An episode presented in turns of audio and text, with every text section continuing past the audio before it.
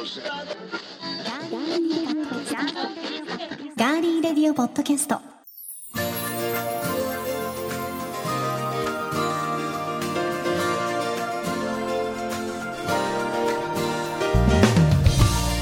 皆さんこんにちは。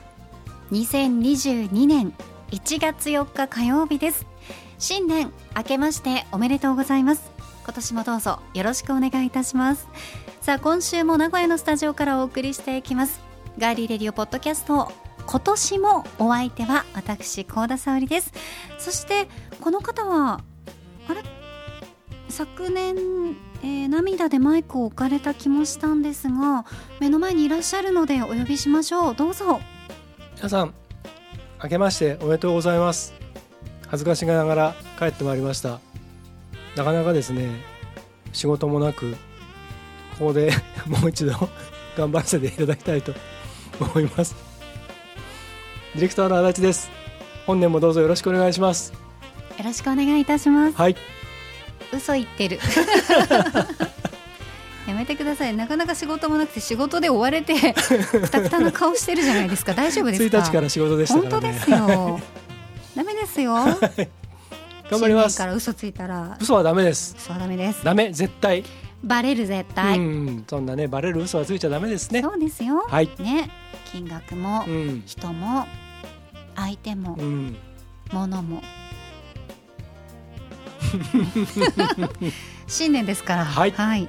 振り返ってはなりません。そうです。そうです。前を向いていきましょう。はい、まあ、今日からお仕事の方とかもね、はい。1月4日からうんいらっしゃると思いますし、もちろんまだまだお休みでゆっくりされている方も、うん、いらっしゃると思いますが、はい。皆さんは新年どのように過ごしていらっしゃいますでしょうか？番組を聞きながらぜひねリラックスしていただけたらいいなと思っております。はい。さあ番組へのメッセージは今聞いてくださっていますガーリーレディオポッドキャストのページにメッセージフォームがあります。そしてツイッター番組の公式ツイッター皆さんご存知ですか？去年の年末も言いましたけど。ね。はい、まだフォローしてないとかってね言う人がまたいたらどうします？どうしましょう。そこのあなたに訴えています。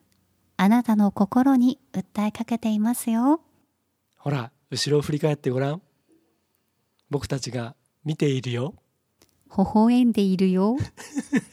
怖いな。あ さあフォローフォロフォローぜひしていただいて、そちらから送っていただいても OK です、はい。今年も皆さんからのメッセージそしてツイッターでのご参加お待ちしております。では今回も最後までお付き合いよろしくお願いします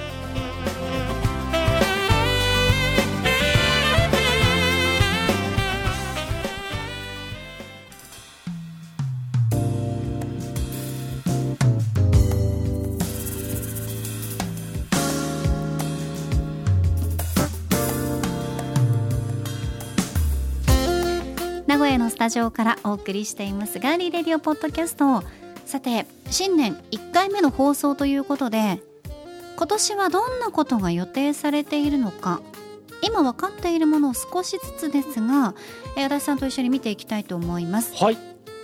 じゃあ、うん。一個一個いくので、うん。まあサクサクっと言いましょう、はい。年末ね、うん。あの一個一個やってったらえらい長いことになっちゃったんで。そうですね。まあ、はい。テンポよくいきましょう、はい、気になるものはコメントしてくださいね。はい。つどつどね。はい。はい、1月です、はい。7日国内ラグビーの新リーグリーグワンが開幕予定です。うん。9日今年の大河ドラマ「鎌倉殿の13人」が放送開始予定です。はい。え脚本は三谷幸喜監督主演は小栗旬さんで他のキャストの方もかなり豪華で楽しみです。はい。30日、えースタジオコーストおよびクラブの聖地でした新木場のアゲハが閉館です、うん。続いて2月です、はい。え2月4日から20日の間中国北京で冬季オリンピックが開催予定です。うん。3月です。3月4日から13日中国北京で冬季パラリンピックが開催予定です。はい。3月25日プロ野球がセ・リーグパ・リーグともに開幕予定です。今年はですねビッグボスこと日本ハムの新庄剛志監督に注目が集まります。そうですね。はい。これはでもあのーなんかワクワクするよね、うん、うん、選手時代を知ってるから。そうですね、でやっぱりねあの人ねなんだかんだ言ってねすごいっすよ。あの言ってることとかやってることは。ちゃんと全部理にかなってたりうん。しますし、あれねちょっとあの表面的なものにねごまかされないでしっかり見ていくとねきっと面白いことになると思いますね。ねえ楽しみです。とともにね中日も立浪監督が。はいそうです。はい。地立浪さんとはねもうここ数年あの実はあのお仕事でちょっと関わらせていただいてあうん。そっか。そうあの例例の。そうですそうです、はい。あの直接ねあの舞台裏なんかでちょっといろいろお話もさせていただく機会もあったりして大変あの期待をしたいというふうに思っておりますね。大変っていう、うん、とにかくはい頑張っていただきたい、ネオくんをいっぱい使っていただきたいです、うん。はい。で31日です。はい。31日はえアメリカのメジャーリーグが開幕戦ねえスタートの予定です。うん。え大谷翔平選手が所属しますロサンゼルスエンゼルスは敵地でオークランドアスレチックスと対戦予定です。はい。でさらに3月末 au の 3G サービスいわゆるガラケーが終了予定です、うん。では続いて4月です、はい。ここはね大事ですよ。4月1日プラスチック資源循環促進法が施行予定。はい。そして同じく1日には民法改正によりまして成年年齢が20歳から18歳に引き下げられる予定です。いよいよですね。いよいよですね、はい。本当になんかね2022年にっていうものはずっとねうん。仕事でもニュースでも読んできましたけど、うん。どうなるんでしょうね。そうですね。うん。はい。うん。そして4月5日にはい。東京ディズニーシーに隣接します「トイ・ストーリー」シリーズをテーマにしたディズニーホテル東京ディズニーリゾートトイ・ストーリーホテルが開業予定です。僕の誕生祝いにこんな素敵なことをねディズニーがやってくれるなんて。4月5日に。はい。はい、おめでとうございます。誰かあのねはい。連れてってもらえばいいじゃないであすか。そうしようかうな、ん。うん。誰かいる？うん、誰にしようかなダメなのそれがダメ。もうやっぱり結局ダメですね。はい。芯に慣れてないです。はい。はい。じゃあ5月です。はい。そんな芯に関する話題が入ってきますよ。5月13日、はい。映画新ウルトラマンが公開予定です。はい、企画はい。脚本は庵野秀明監督です。監督は樋口監督。はい。とですね。これは期待してますよ僕は。でもなんか相当期待してます嘘よ本当？はいエヴァが終わっちゃったからなんかもうシュンってしてるんですけど、あー、まあね実写だからねこっちはね。うんうんでもあれですよあのーえっ、と主人公のはい。名前がうんこの前発表されたじゃないですかあの昨年末にうん。なんとシンジって言うんですよ嘘。本当早田隊員じゃないんですそようなの？うん、吹いちゃったごめんなさい。そうはい。斎藤工さんが、あの演ずる主人公はい。シンジ、そううんあー嬉しいですね。そうやってなんかつながってると嬉しく感じます。はいはい。えー続いて15日です。えー沖縄返還から50年を迎えます。はい続いて27日、トム・クルーズさん主演のトップガンの続編、トップガンマーベリックが2年遅れてはい公開予定となります。これね、だってバルキルマーも出るしジェニファー・コネリーも出て僕ジェニファー・コネリーとこのバルキルマー大好きなんですけど特にジェニファー・コネリーはもう本当に美しいままであの大好きはいじゃあ続いていきましょう。6月です。6月1日、改正動物愛護管理法に基づいて、えーペットの販売業者への販売ペットへのマイクロチップの装着義務化が施行される予定です。うん今ね、うん。いろいろやっぱ厳しいですしね。これはでもねあのいろいろ動物愛護どうのこうのっていうことはありますけどでもこれやっていかないとね本当にそのなんだろう愛護といううん。愛護精神みたいなものを歌ってる人ほど、結構本当に自分本位のことしかやってない人多いですからペットのこととかね小動物のこと考えればやっぱりこういうこともしていかないともうどうしようもないですよね。そうですうね。ん続いて13日、そして14日です。え2022年サッカーワールドカップカタール大会大陸間プレーオフが中立地のカタールで開催予定です。はい、ここの勝者でうん。出場32チームが出揃う予定だということで、はい、和田さんは？うん。もうあの本当は現地に行きたいぐらい好きなんです そうけどですよねただあの例年ですとはい。大体この6月のこの時期に本大会なんですけれどもね、そっか、うん、ただあのそのカタール大会でそのカタールのこの時期の僕ちょっと気温とかちょっとあんまり詳しいことをちゃんと調べてないんですけど、はい。だからあの本大会は秋なんですよね。そうです、うん、後ほどご紹介しますけど、多分出てくると思うんですけどはい、まあまあやっぱりその中東での開催なのでその特にまああとプラスそのコロナ禍でのいろんな対策も含めてのその開催地とか開催期間とかあと方法とかっていうものがやっぱりそのうん従来通りにはいかないところも多々あるでしょうしね。特に中東のいろんな問題はあるので。ええはいはい。ええ。ねえ。まあどういうチームが30日に出揃うか楽しみですね、うん。続いて7月です7月5日松任谷由実さん当時は荒井由実さんが1972年7月5日「返事はいらない」でデビューして50周年。すごいよね 50周すごい年です。はい。うん。やそれでね第一線を常にねね。トップランナーとしているっていうのは本当にすごいです。素晴らしいです、はい7月25日までに7月25日が任期になる参議院議員への参議院議員通常選挙が実施予定です。はい。はいまた選挙ありますうねん。ねえ。まあだから本当にまあ唯一というかただ一つ僕らが言いたいのはみんなとにかく投票に行こうと、ねえ、うん、もうそれなんですで行かないんですかね。私たちもずっと言ってるので、うん。なんかあの行かなきゃっていうよりも、うん。あの国民の権利だと思ってるんで、うん。行くんですけど、うん。ね。それで行かないと発することができないじゃない、そうですね。ね。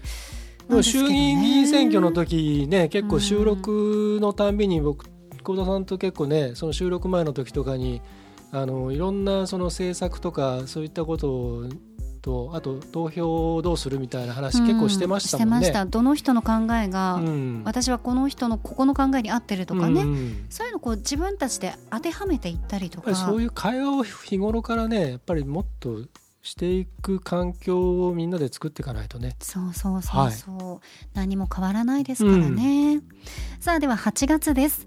8月21日から28日2022年世界バドミントン選手権大会が東京で開催予定です。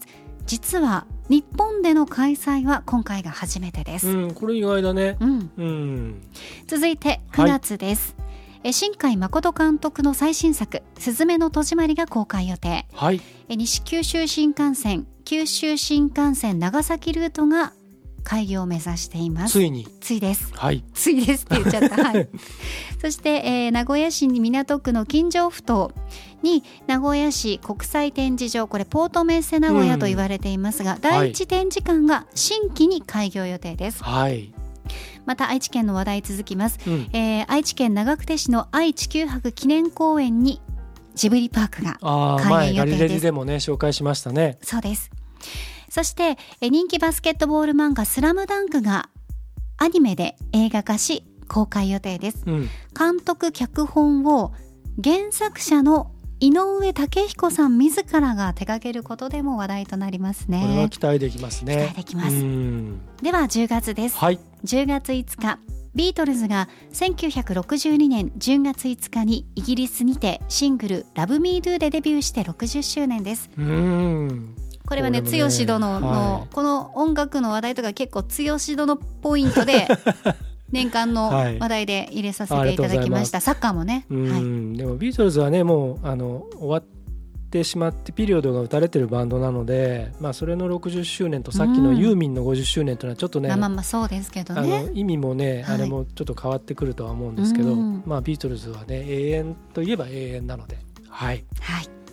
続いて11月です。はい。え11月21日から12月18日までの間カタールで 2022FIFA ワールドカップカタール大会が開催されます、うん、これね、うんうんこれですね。11月のこのタイミングでやるからなんかさ日本で考えるとちょっと寒くないって思いますけど、うん。カタール、まあうん、うん。ねえまあ実際多分寒くはないとは思うんですけど、ね、気温は結構高そうなイメージですけどね。だからそれよりもその、えっとこの時期って日本国内だとその、えっとリーグが、まあ、通常のね年だとリーグが終わって天皇杯とかでいろいろ盛り上がってたりする時期そうですね。なんですね。で昨年もあの、えっと日本のサッカーはあの天皇杯で劇的な通常天皇杯って大体1月1日とかに決勝をやってたりとか今まであったんですけどあの、えっと昨年は12月の19日だったかな決勝戦が。でそれでもう本当に劇的なあの幕切れになったんですけれどもご存知の方も多いと思うんですけどねちょうどそのぐらいがそのワールドカップの時期になりますんでちょっといろんなねあのなんか感じが変わるかもしれないですね。スケジュールの感じがね。どうなるのかな、だってね、うん。日本代表の選手の方もね、うん。あれですからね。そうですね。はい、頑張っていただきたい。はい、では12月です。はい。12月16日ディズニー映画「アバター」の続編4本のうち第2弾が、えーまあ、一応今のところはうん。仮で名前が、えーアバター2でいいのかな、はいはい。アバター2なのかな、うん。うん。アバター2と読ませていただきます,、うん。すね。はい。が公開予定です、うん。ちなみに第3弾は2024年12月20日、うん。第4弾は2026年12月18日。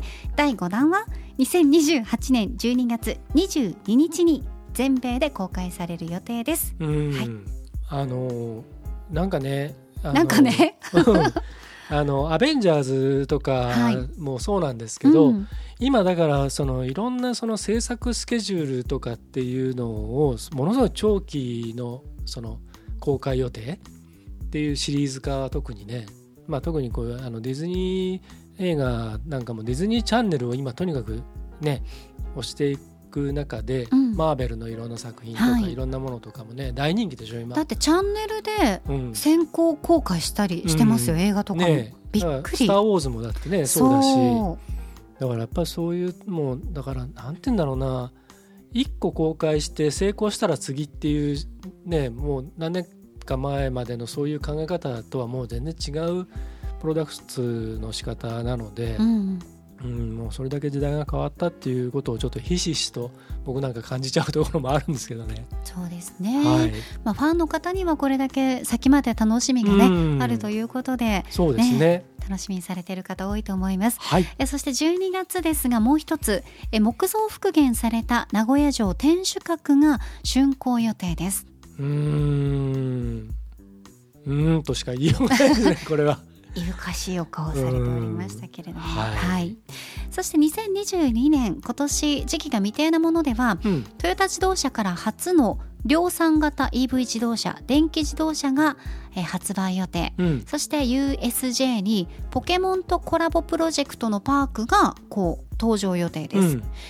さらに任天堂スーパーマリオの 3DCG アニメ映画が公開予定。うん。そして漫画「セイント・セイヤ」がハリウッドで実写映画として公開予定です、うん。え主演は新田真剣佑さんということがね、伝わっていますがはい。これ「セイント・セイヤ」を英語で言うと足立さんうん。なんて言うんですか、ナイツ・オブ・ザ・ゾディアックですね。ナイツ・オブ・ザ・ゾディアッうク。ん、ナイツっていうのはあの騎士というかね、うん。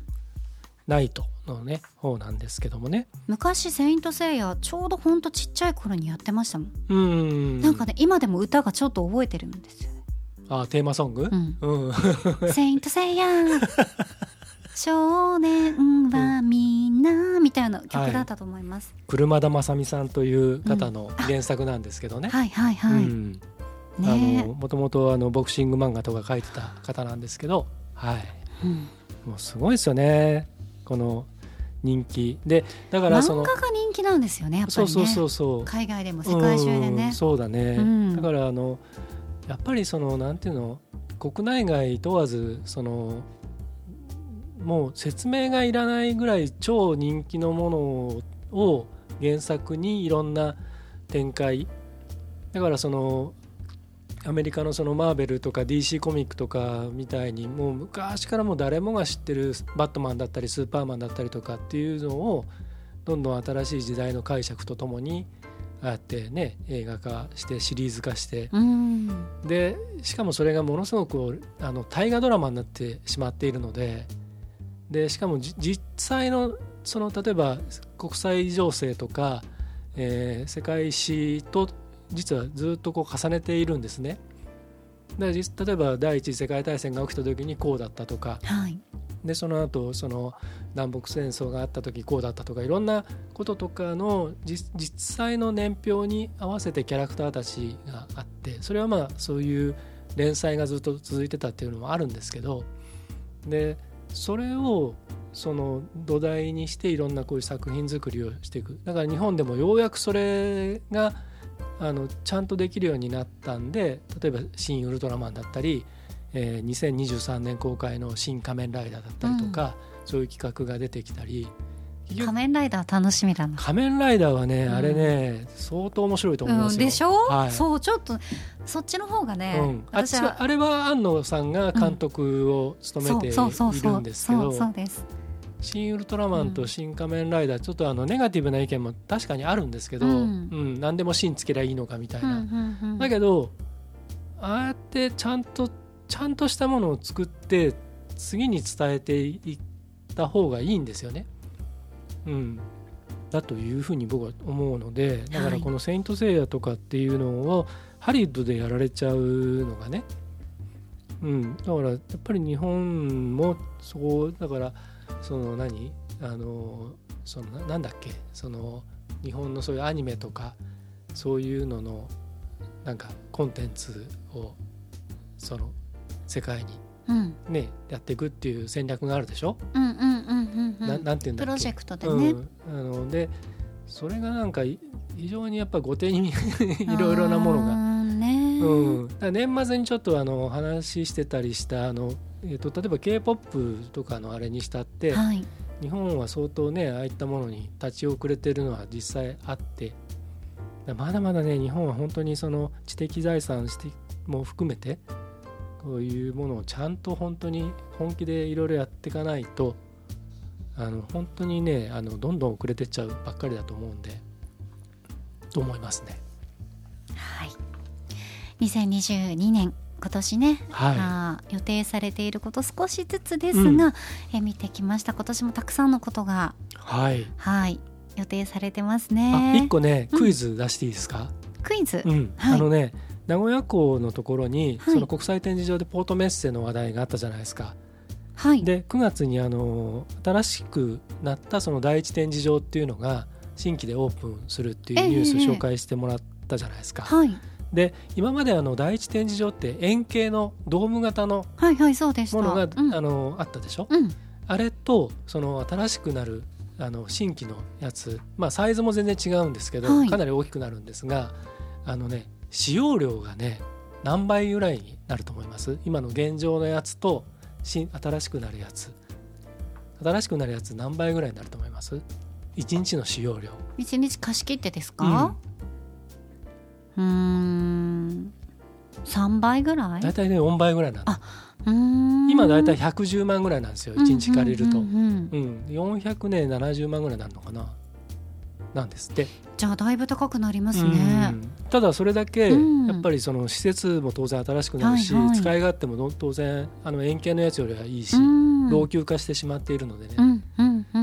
うんうんうんってなるとあのスカイエキスポとのそのあれがどうなるかっていうところそが、ね。僕らちょっとそっち側の業界の人間としてはいろいろちょっと差、別化がどうやってねうん、するかっていうのもうは絶対国際展示場の方に流れると思うんですよね。近いからねうん。行きやすいですしね、スカイエキスポだって台風来たらもうだってスタッフから何から全員足止め食っちゃいますからうね。んそうですね。あそこはい。渡れないですからね。はい、ということまあ、いろいでろねちょっとち愛知はいろんな出来事がうん。2022年はありますんで、予定されています、うん。ジブリパークも楽しみです。僕らも他人事ではいられませんね。はい、、はい。いろいろ見に行ってみましょうね。はい。はい。さあ良い一年に皆さんしていきましょう。はい。ではここで一曲お送りします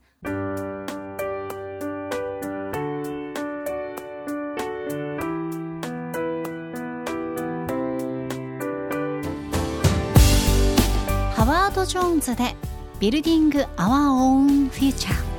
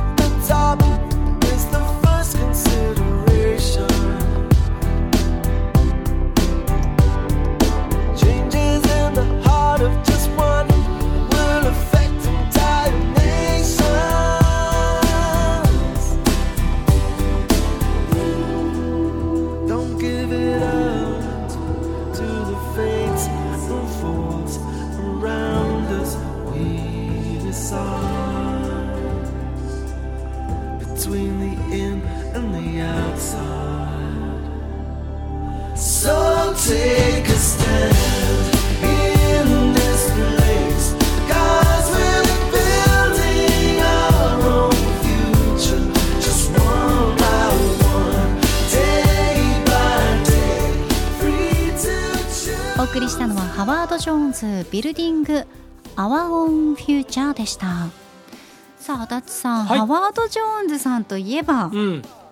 1980年代前半にニューウェーブブームが、ね知ってる方も多いですね。うん。せ世界中をこう席巻してた時そはい。の真っ只中にあのエレクトリックポップな感じで、うん。シンセサイザーフィーチャーした形でねあの登場したあのでヘアスタイルもツンツンの頭でね、ハリネズミみたいな頭で。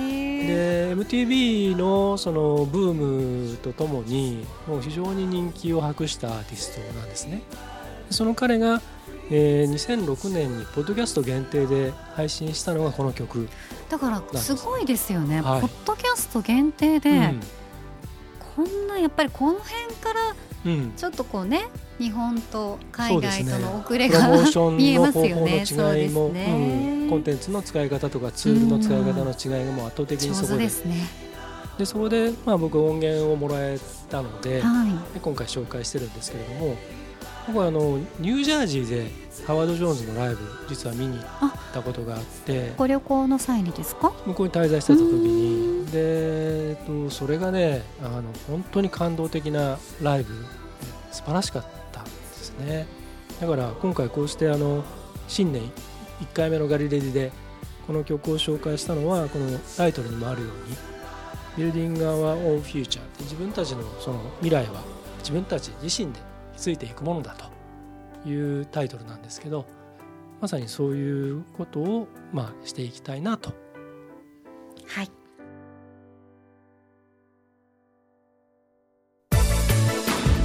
続いては今回の気になるニュース。私コーナーが今気になっているニュースご紹介します。それではニュースセンター幸田さん今年1本目のニュースお願いします。はい明けましておめでとうございます。それではニュースをお伝えします。ポッドキャスト番組ガーリーレディオポッドキャストのパーソナリティ幸田沙織とディレクターの足立剛が今年はどんな1年にしたいかや番組の内容などを話し合うガリレディ会議を開きましたが途中で腹痛を訴えた幸田が退席し会議は終了しました。以上ニュースをお伝えしました。幸田さんだい 大丈夫ですか？ねえ。大丈夫？ねえお腹痛い？え大丈夫？大丈夫です、はい。所要の腹痛ですよ、はいありがとうございます。ただ帰りたかっただけですね。はい、まあ、長い。会議が長いのはダメだっていう話ですよ。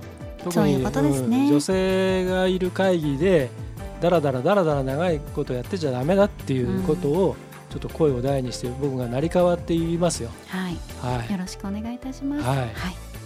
ということで足立さん、はい、どんな一年にしたいですか？今年。そうですね、まあ僕もあのこうしてまたあのディレクターとしてここにいさせていただけるということになりましたので、マイク置いたのにね。う。ん、うん、あのだったらもうマイク置きっぱなしでお前はあのブースの向こう側にいろと。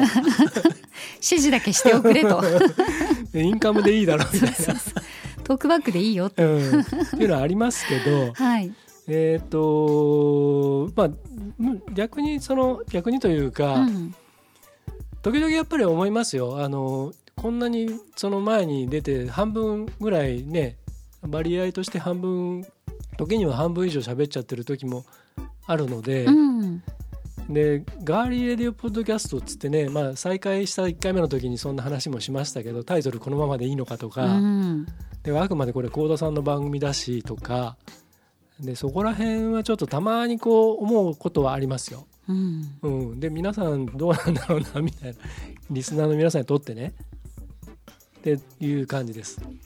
はいいかがでしょうか？ん？一年？今年一年はどうしたいですか？っていう。そうですね、うん、今年1年はまず去年と変わらず？基本。基本的にはえっ、とそのなんていうかあー背中がかゆい。ごめんなさい。はいいいです。どうぞ。まあ聞く気はねえと。振るだけ振って喋らせといて。違う本当に背中がかゆかったんでちょっうんうんとゴリゴリしただけであっはいてちゃんと聞いてますよ。左みはい右の耳で。はい。僕ねあのえっ、とまあ番組のその方向性っていうか特にあの去年のその後半にやった時々こうフリートーク的な話になる時あるじゃないですか。だかはい。らそういうのをやっぱりこうなんていうかもうちょっとこうあの出していった方がいいかなみたいなふうには思いますね。うん。だだから例えばあの世の中の出来事とか事象をただただこうなんていうの説明して解説していくっていう風にたまになっちゃう時があるんですね。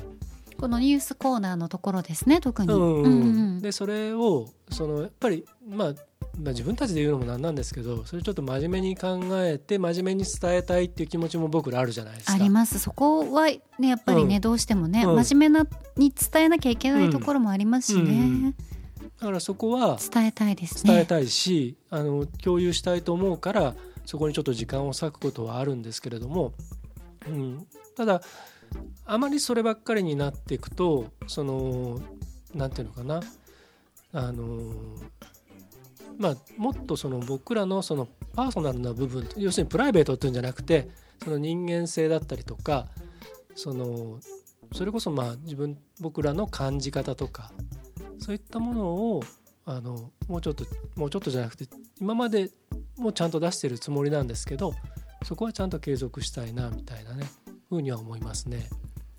小田さんいかがですか？そうですね今年1年まあこのガリレディに関しては、今足立さんの話にもあったみたいに、まあ緩い時は緩く、うん、うん、真面目な時は真面目にっていう方向性は、うん。まあ、変わらないですかね、うん。あとはなんかなんだろうな。いろんな人にお話をうん、今年はもっと聞いて、うん、で聞きに行って、うん。であそうやってねちょっとあの収録とかもしたりして、お話をね皆さんにこういうお仕事の方はこういう考えを持ってらっしゃるとか、まあ、例えば例えばですよこの今自分の頭の中であの考えているのは、えーリスナーさんがいてそのリスナーさんが「この人面白いよ」とかうん「この人すごいよ」だからこの人すごいあなたが思うこの人すごい人を紹介してくださいっていう、うん。自分の周りでうん。紹介してくださってその人の話を聞きに行きます。うん。でそのすごいなと思われてる人がさらにすごい人うん。に話を聞いて呪術つなぎでいくとあなんかねいろいろとそう面白いかななんて思ったりしたりねしてますし。ーオードリーさんに会っていただきたい人がいます的なものからつながっていくみたいな、テレフォンショッキング的になっていくみたいな。そうそう。ね。そんな感じも面白いかななんてね思ったりもしてますがあのーまあ、そういう意味で言えばその、まあ、昨年、あのーやる機会があって僕たちもいろんな学びを得ることができたインタビュー番組、えースピンオフの、えーミクストラ25、大変勉強になりました、うん。いろんな意味で勉強になったんですけども、あのえっ、とあれのあれをやったおかげで半年間やったおかげであの一つのそのなんていうかノウハウが僕らにはできたと思っています。でえっ、とねそれを活かせるチャンスがまだ確定している要素は実はまだないんですけれどもえっ、とちょっといろんなつながりができそうなんでえー、とあれの例えば続編をね、あのちょっと考えたいなとあの番組のプロデューサーでありディレクターである立場からそこをちょっとねあの開拓したいなとは思ってます。頑張れ。まあうん、私は応援するだけですか？ら はい。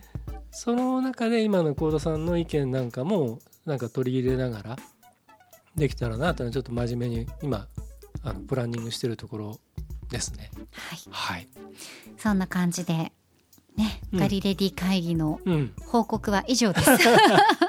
そうだからガリレディは僕らが本当に自由に、うん。あのその時の、まあ、気分も含めてねえええ結構ハイテンションで行く時もあればすごくこうドヨーンとしたる時もそうねローローな時はね、うん。もうなんか元気出していきましょうってうん。絶対足立さんが言うんですよ最初に。収録の前に、ね。録の前に「はい元気出していこう行きましょう」って言って、もう自分もそんなに元気出ず、はい。はい。人にはそう人には言っといて ぼーっとしてるっていうね、うんそう。いう時もありますから。ままあ、人ですからね。そうですねでもそのだからガリレディはそうんいうま出ないですけどね、うん。二人ともね。そういう部分を、うん。そのまあ継続はしていくけれども、はそれ以外のねいろんな可能性は例えばスピンオフっていう形がポッドキャストはできるので、ええ。枠どんだけ増やすこともできるので、なんなら3つ4つ番組持つこともできるので。増やし放題なんです、なのでそういうことで例えばそのガリレディとそのなんかコラボレーションしたいっていうところがね、多分あの、えー見つかるんじゃないかなってちょっとあの実はそういう予感があるので、うん、そっちはそっちでスピンオフでやっていってガリレディはあくまでもこのこのねノリというかこれでいいじゃんみたいな。今年もゆるく参ります。はい、好き勝手に緩く。はい、ぜひ皆さんはい。お付き合いいただきたいと思います、はい。え今週の気になるニュース2022ガリレディ会議についてご紹介しました名古屋のスタジオからお送りしてきましたガーリーレディオポッドキャストエンディングのお時間でございます。はい。ではエンディング恒例〇〇の時に聞きたいおすすめの一曲。今回のテーマは剛殿お願いいたします。かしこまりました。はい。それではもう早速発表します。はい。今年1本目のガリレディレコメンドテーマは新しい自分ストーリー2022年新シリーズのテーマソング。ということでございます。いいですね どうした今ございます？ってちょっと声がうんかすれてきたんで、ちょっとなんかそういうスナックのおいっぱい姉さんみたい喋ってるになっちゃいます。からね。はい、はい。じゃあ今回私から？はい、そうですね、はい。沙織殿から、えー発表していただきます。はい。それではいきますよ。新しい自分ストーリー2022年新シリーズのテーマソング先行。幸田沙織。サカナクション。プラトーざいます。イエーイ。やっぱりねあのー最初と最後は魚で締めると。あ最後違ったっけ？うん最後は違うんですけど最後はあのうん玄ちゃんだったんですけど、ね。はい、はい。お二人は昔ね酒の魚というね、うん。ユーストリームでよくライブライブというかね、はい。はい。やってましたからね、えーはいはい。やっぱあの、えー去年アダプトオンライン。うん。そして、えーアダプトツアー、うん。まあ現在もアダプトツアーは真っ最中なんですけど、はい。私あの12月22日に開催されました大阪城ホールでの、えーアダプトのねあのライブツアー久々に参加してきましてまああの感想はツイッターに書いてますので、はい。ええぜひ読んでいただきたいんですけど、この「プラトー」という曲、うん。コロナ禍でいろいろとイチローさんが悩んで、うん。あの自分の中でもがいたこととかが、うん。そのまま言葉になっていてでそれからまたちょっと抜けたっていうところも最後歌詞になっていたりするので、ぜひねこのコロナに限らずに挑戦し続けることの大切さっていうのを伝えている曲になっているのでぜひぜひ皆さん聴いていただきたいと思います、ちなみにアダプトねコンセプトアダプトという名前がついてますがこのコンセプトアルバムアダプトは皆さん3月30日にリリースされますよ。久々のアルバムリリースもうね予約中でございますので 皆さんはいまたあのアルバムがリリースされましたら、はい。勝手にガリレディで、はい。今年もね。じゃあその時 Music Plus Talk でサカナクション特集やればいいじゃないですかえいいの？いいですよもちろん。マジで？さんの番組ですから。やったじゃあやりますか。ー決まりました。アダプトはい。新譜、はえー発売。勝手に特番。勝手に特番、うん、はい。いいですよ。できますよ。やったー、うん、やりましょう。やりましょう。3月30日リリースです、はい。楽しみ楽しみ。じゃあ4月の前半とかにね。あそうですね、うん、やりましょう。よろしくお願いいたしうます、はい。ということで今年も私はサカナクションを応援するぞ。はい。ありがとうございました。失礼しました。さあでは高校行きましょう新しい自分ストーリー2022新シリーズのテーマソング高校足立剛。It's my life ボンジョビはい、えー僕はあの新しい曲ではないんですけれども、やっぱりこのね、えーアルバム「クラッシュ」からのヒット曲なんですけどね、ボンジョビのあの大ヒット曲皆さん誰しもが世界中の誰しもが知ってる曲「リビン・オン・プレイヤー」って、うんうんうんうんうん。あるじゃないですか。はいで実はねあのリビン・オン・プレイヤーの中に登場する、えー、と主人公トミーとジーナっていうカップルが出てくるんですね。でそれの、えー、ともう何年後かっていうのの続編が実はこの「It's My Life」なんですよ。で同じこのトミーとジーナが「It's My Life」の歌詞の中に登場するんですね。でねそれがそのえっ、ともうとにかく諦めないでその頑張っていけば必ずできるからっていうストーリーなんですよ。なのでこれが俺の人生だっていう歌でもあると同時にそういう諦めないでいれば頑張ってみんなみんなも頑張ろうよっていう応援の曲でもあるんです。うんなのでまさにその僕がその新しい年に始めようとしていることがまさにそうでこれまでやってきた自分をこうシェアしながらそのそういう人たちも何かこう応援できたらなっていうそんな、えー思いを込めてこの「It's My Life」を自分のテーマソングにしようと思いました。中山きんに君がお好きなのかと思いました。そうです。おい！おい！俺の上腕二頭筋いいのかい？この曲でいいのかい？いいとか言ってね。やってますけどね。あの時に流れる曲ですよ、皆さん。そうですね。It's my life で、あーとか、うーんとか言ってますからね。そうです。はい。それで分かってくれる方もいるかもしれません。さあ、今年もですね、はい。えこの2人が選曲した曲につきましては、Spotify のはい。ガリレディレコメンドで、うん。はい、今も2まで行ってますので、今日のこはい。の配信から3に、あ、切り替わりますね。はいします、なので今までの、えっと1と2とこの3これから始まるものと、それから昨年の、ミュージックプラストークええうん。ミュージックプラストークのプレイリストと、はい。今3つで今度4つ目になりますんでね。皆さんぜひそれぞれ Spotify の方でフォローしてください。はい。さあ、今週も最後までお付き合いいただきまして、ありがとうございました。はい、いよいよ新しい1年が始まりましたね、うん。えー私たちよく去年ぐらいから言ってますけど健康第一、うん。体あっての、うん。ねあの仕事だったりそうです。ね、いろんなことができますので、はい、健康第一で笑顔あふれる一年にしていきましょう、うん、ガーリーレディオポッドキャストここまでのお相手は？ディレクターの足立でした。そして私高田沙織でした。皆さん今年もどうぞよろしくお願いします。